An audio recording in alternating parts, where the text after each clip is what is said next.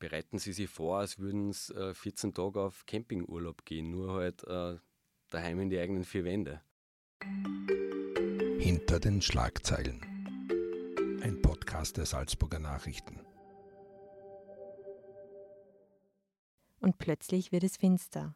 Wie real ist die Gefahr eines Blackouts? Und lautet die Frage mittlerweile nicht mehr ob, sondern wann der Ernstfall stattfinden wird?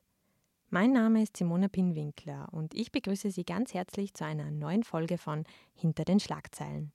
Gemeinsam mit meinem Kollegen Marian Smetana geben wir in diesem Podcast Einblicke in den Redaktionsalltag der Salzburger Nachrichten. Mir gegenüber sitzt heute mein Kollege Thomas Sendelhofer.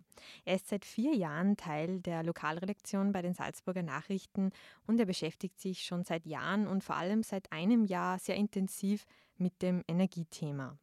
Hallo Thomas, schön, dass du da bist. Vielen Dank für die Einladung und ich möchte mich gleich vorweg schon mal für etwaige Störgeräusche meinerseits entschuldigen. Ich bin immer ein bisschen verkühlt. Ja, kein Problem. Derzeit sind alle verkühlt oder sehr viele. Ähm, ja, wir haben in den vergangenen Wochen und Monaten vermehrt über das Thema Blackout berichtet. Ähm, in der Ukraine ist das Szenario schon Realität geworden. In den vergangenen Tagen musste man wegen massiver Angriffe auf die Infrastruktur im ganzen Land den Strom abschalten. Äh, ob Stromengpass oder Cyberangriff die Bedrohungslage wächst, äh, dazu gleich die erste persönliche Frage an dich. Ähm, wie gut wärst du denn privat für ein Blackout? Workout vorbereitet. Es gibt ja diese Empfehlungen mit Listen, was man nicht alles zu Hause haben genau. sollte, also 35 Liter pro Person und so weiter. Wie schaut es denn da bei dir aus? Also gegenwärtig ganz schlecht. Mein Kühlschrank ist leer. Ähm, ja, würde mich definitiv am falschen Fuß erwischen. Das kann ich nur bestätigen. Also bei mir wäre es ähnlich. Also der Kühlschrank ist vielleicht nicht leer und ein bisschen was ist eingefroren, aber wir haben definitiv keine 35 Liter Wasser pro Person zu Hause und auch kein Kurbelradio. Auch das ist ja ein Tipp, aber dazu kommen wir später noch. Ähm, zu Beginn vielleicht auch kurz die Erklärung, was genau versteht man denn eigentlich unter einem Blackout? Worauf muss man sich denn einstellen, wenn der Strom wirklich flächendeckend und für eine längere Zeit nicht mehr fließt? Also wie schaut es dann auch mit Wasser? Kanal, Strom, Internet. Wie schaut das alles aus? Ja, Blackout ist eben ein, ein längerfristiger Ausfall von Infrastruktur. Am Strom hängt ja wesentlich mehr dran. Da hängt nicht nur das Licht dran in der eigenen Wohnung, die Heizung, wie du schon angesprochen hast, die Wasserversorgung. Die kann dann natürlich auch eingeschränkt sein. Es gibt kein Mobilfunk mehr. Ja, also eigentlich alles, an das wir sehr gewöhnt sind, fällt dann plötzlich weg. Und wie schaut es aus im Straßenverkehr? Also wie lange kann man sich dann noch äh, mit dem Auto quer durch Salzburg bewegen? Also wenn man jetzt wirklich sagt, jetzt es ist zum Beispiel 13 Uhr Mittag, Freitag äh, und jetzt ist ein Blackout. Man ist in der Arbeit, die Kinder sind in der Schule. Wie kann man sich dann das vorstellen? Gute Frage. Also man braucht sich sicher nicht darauf verlassen, dass an die Ampeln die Lichtsignale funktionieren. Da wären wir dann wieder beim berühmten Fahren auf Sicht. Man wird dann auch Probleme haben, wenn der Tank leer ist, weil an die Tankstellen geht ohne Strom auch nichts. Also ja, die Öffis, ja vielleicht der Dieselbus wird noch fahren, aber der Zug fährt auch nicht mehr. Wenn man darauf angewiesen ist, ist man dann natürlich auch sehr limitiert. Ja, wäre wär eine große Herausforderung. Die Mobilität ist auf jeden Fall eingeschränkt und die Sicherheit, die wir kennen, diese geregelten Abläufe im Verkehr, das fällt natürlich alles weg dadurch. Also den Alltag, wie wir ihn kennen, wäre mit einem Schlag sozusagen äh, ja, ausgehebelt. Ähm, vom unrealistischen Untergangsszenario, das man immer nur so aus Filmen kannte, ja, bis hin ähm, zu einem, bis zu einer realen Gefahr, die uns alle bereits diesen Winter aufgrund der Energiekrise treffen könnte. Hat es hier eine Verschiebung der Wahrnehmung gegeben, auch bei den Menschen, bei den Regierungen? Und wie hast du das auch als Journalist wahrgenommen?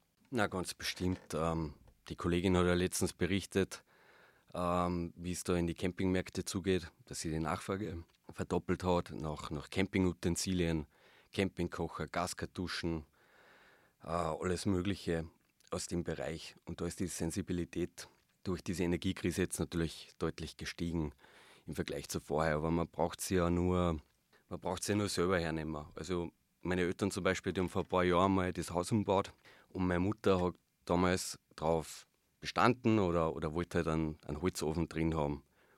ähm, mit dem man den Raum beheizen kann, mit dem man kochen kann, backen kann.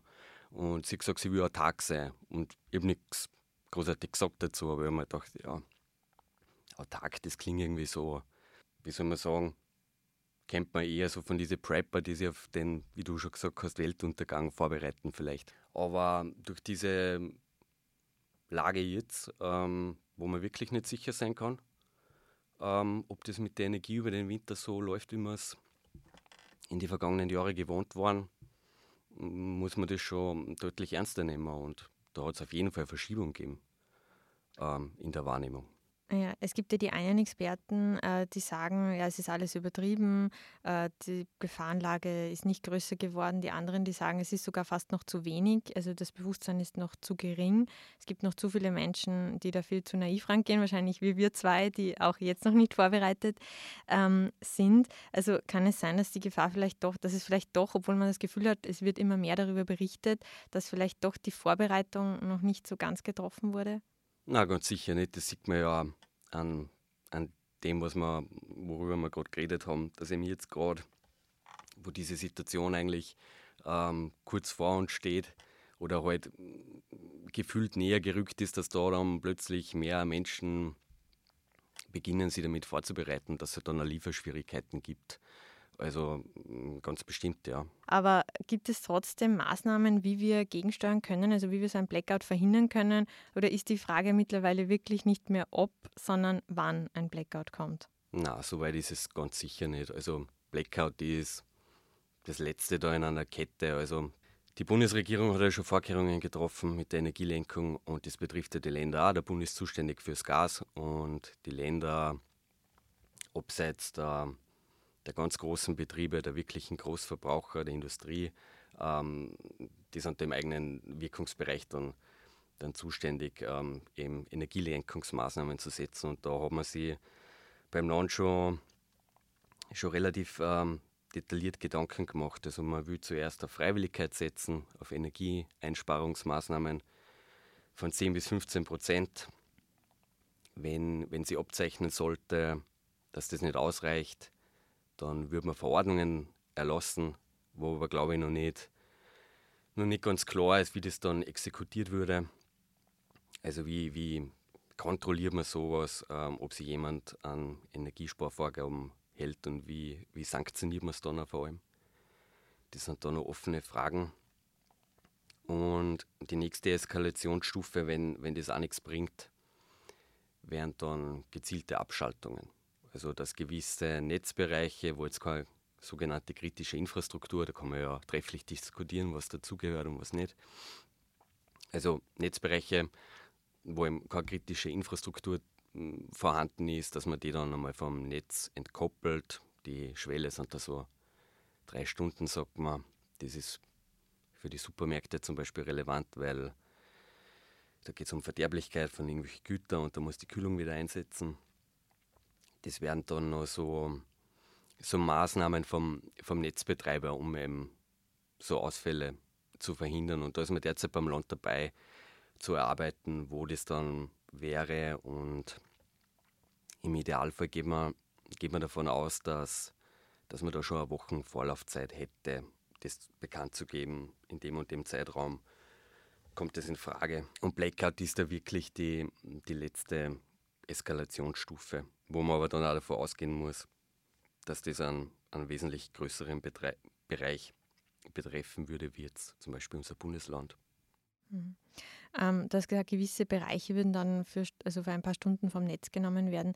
Weiß man da auch schon, welche Bereiche es dann zuerst treffen wird? Habe ich natürlich nachgefragt, weil das natürlich spannend ist, aber ich glaube, wenn du dich erinnern kannst an diese, diese Frage, wem in der Industrie würde zuerst das Gas abgedreht werden. Ja, natürlich äh, sagt die Bundesregierung nach Möglichkeit nichts dazu, weil das einen Riesenaufschrei auflöst. Und wenn man jetzt kommunizieren würde, wir tragen da die Gemeinde ab und da den Ortsteil, dann glaube ich nicht, dass das irgendwie sonderlich gut ankommen muss, vor allem wenn man jetzt noch in einem, oder besonders gut ankommen würde, vor allem wenn wir jetzt in einem in einem Stadium sind, wo wir uns jetzt mal darauf vorbereiten und das alles noch wirklich sehr theoretisch ist, denke ich mal.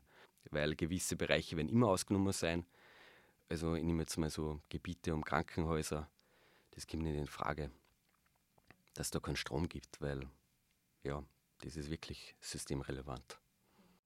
Ähm, hast du gesagt, das Land Salzburg äh, bereitet sich eben vor, also wir sind dabei, dass, äh, diese gewissen Stufen äh, zu definieren. Und haben wir wirklich Expertise auch in Salzburg für diesen Fall? Also wie leicht oder wie schwer tust du dir auch dabei, Gesprächspartner für diese Themen zu finden?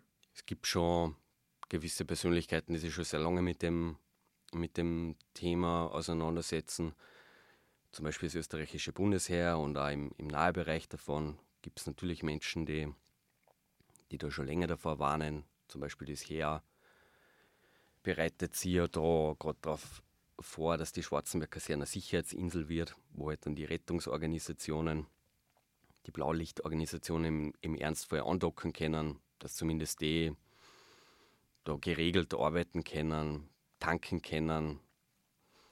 Ähm, so gesehen beschäftigen sich damit schon Menschen. Beim Land ist man, ist man auch schon ähm, seit mehreren Jahren dahinter, da einen Blackout-Vorsorgeplan äh, zu entwerfen.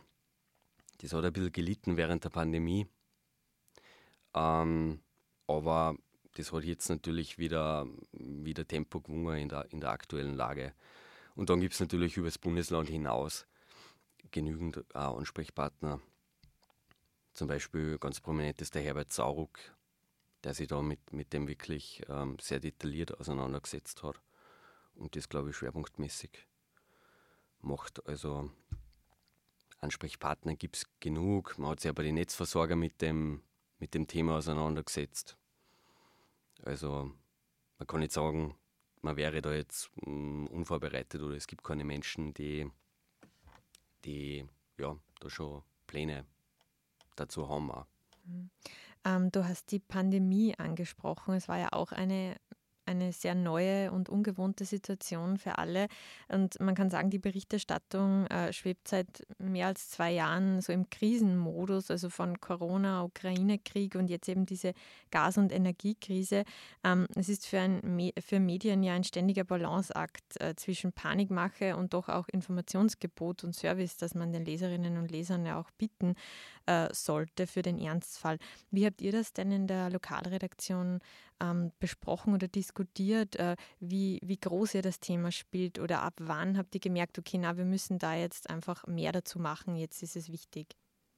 Ich glaube, wie man, wie man dann kapiert hat, schon langsam, dass man da in Salzburg natürlich sehr viel Strom aus Erneuerbare gewinnen, aber zum Beispiel in die Wintermonate, dass wir Strom zukaufen müssen und dass halt das irgendwie schon relevant ist.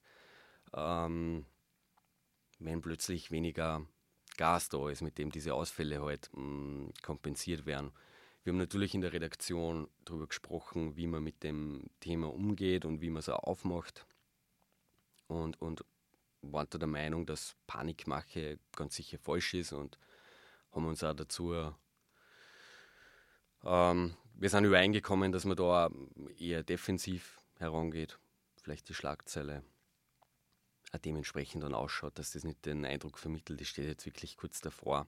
Aber man kann das Thema jetzt wirklich in der aktuellen Situation nicht wegreden, weil Vorbereitungen ähm, darauf, äh, dass Energie rationiert werden muss, dass man einen Plan macht, wem der Strom abgeschalten wird, äh, dass ein Energielenkungsbeirat darüber berät, das hat es noch nie gegeben.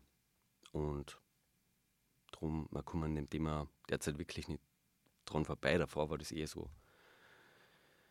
theoretisch, auch wenn es schon Fälle gegeben hat im europäischen Stromnetz, wo es heißt, ja, da wäre es knapp gewesen, hm, dass man schon so eine Situation gehabt hätte. Aber durch diese Energiekrise oder das Thema eine ganz andere Dynamik kriegt. Ähm, vielleicht hier zwischendurch ein kleiner Hörtipp. Ähm, in der vorhergehenden Folge von Hinter den Schlagzeilen habe ich mit der Wirtschaftsredakteurin Monika Graf bereits zu den Teuerungen und der Energiekrise gesprochen.